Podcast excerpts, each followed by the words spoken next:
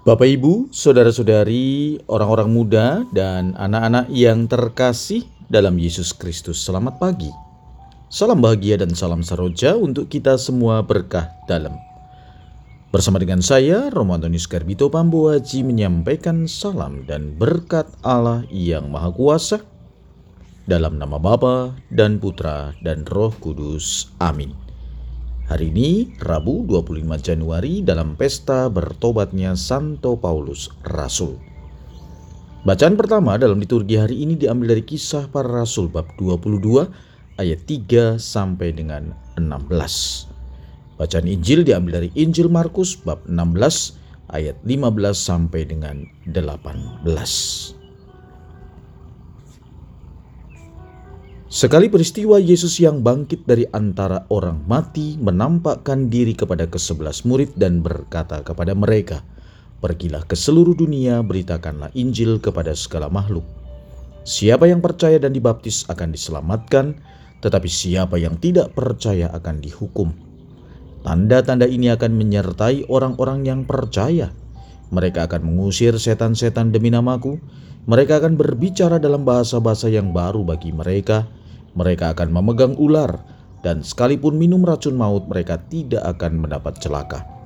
Mereka akan meletakkan tangannya atas orang sakit, dan orang itu akan sembuh. Demikianlah sabda Tuhan. Terpujilah Kristus. Saudara-saudari yang terkasih, hari ini gereja mengajak kita untuk merayakan pesta bertobatnya Santo Paulus kita tentu mengenal betul siapa Paulus. Dia adalah seorang rasul dengan masa lalu yang kelam, penghujat dan penganiaya yang kejam. Namun, setelah pertobatannya dipakai Tuhan secara luar biasa. Banyak orang bertobat dan diselamatkan berkat pemberitaan Injilnya.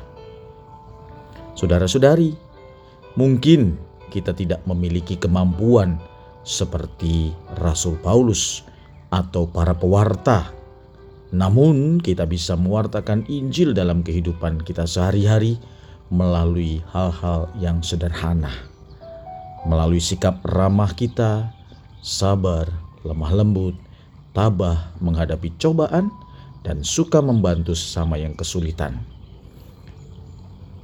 Injil hari ini pun berpesan, hendaknya kita memberitakan Injil ke seluruh dunia.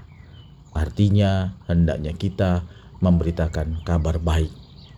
Kita telah menerima kabar baik dari Tuhan, maka kita bertanggung jawab untuk meneruskan kabar baik itu kepada sesama. Marilah kita berdoa. Ya Tuhan, Rasul Paulus telah menjadi contoh dan teladan kaum beriman yang dengan tekun dan setia mewartakan Injil. Kuatkanlah dan mampukanlah kami untuk selalu dapat mewujudkan pewartaanmu di tengah kehidupan kami. Berkat Allah yang Maha Kuasa, dalam nama Bapa dan Putra dan Roh Kudus. Amin.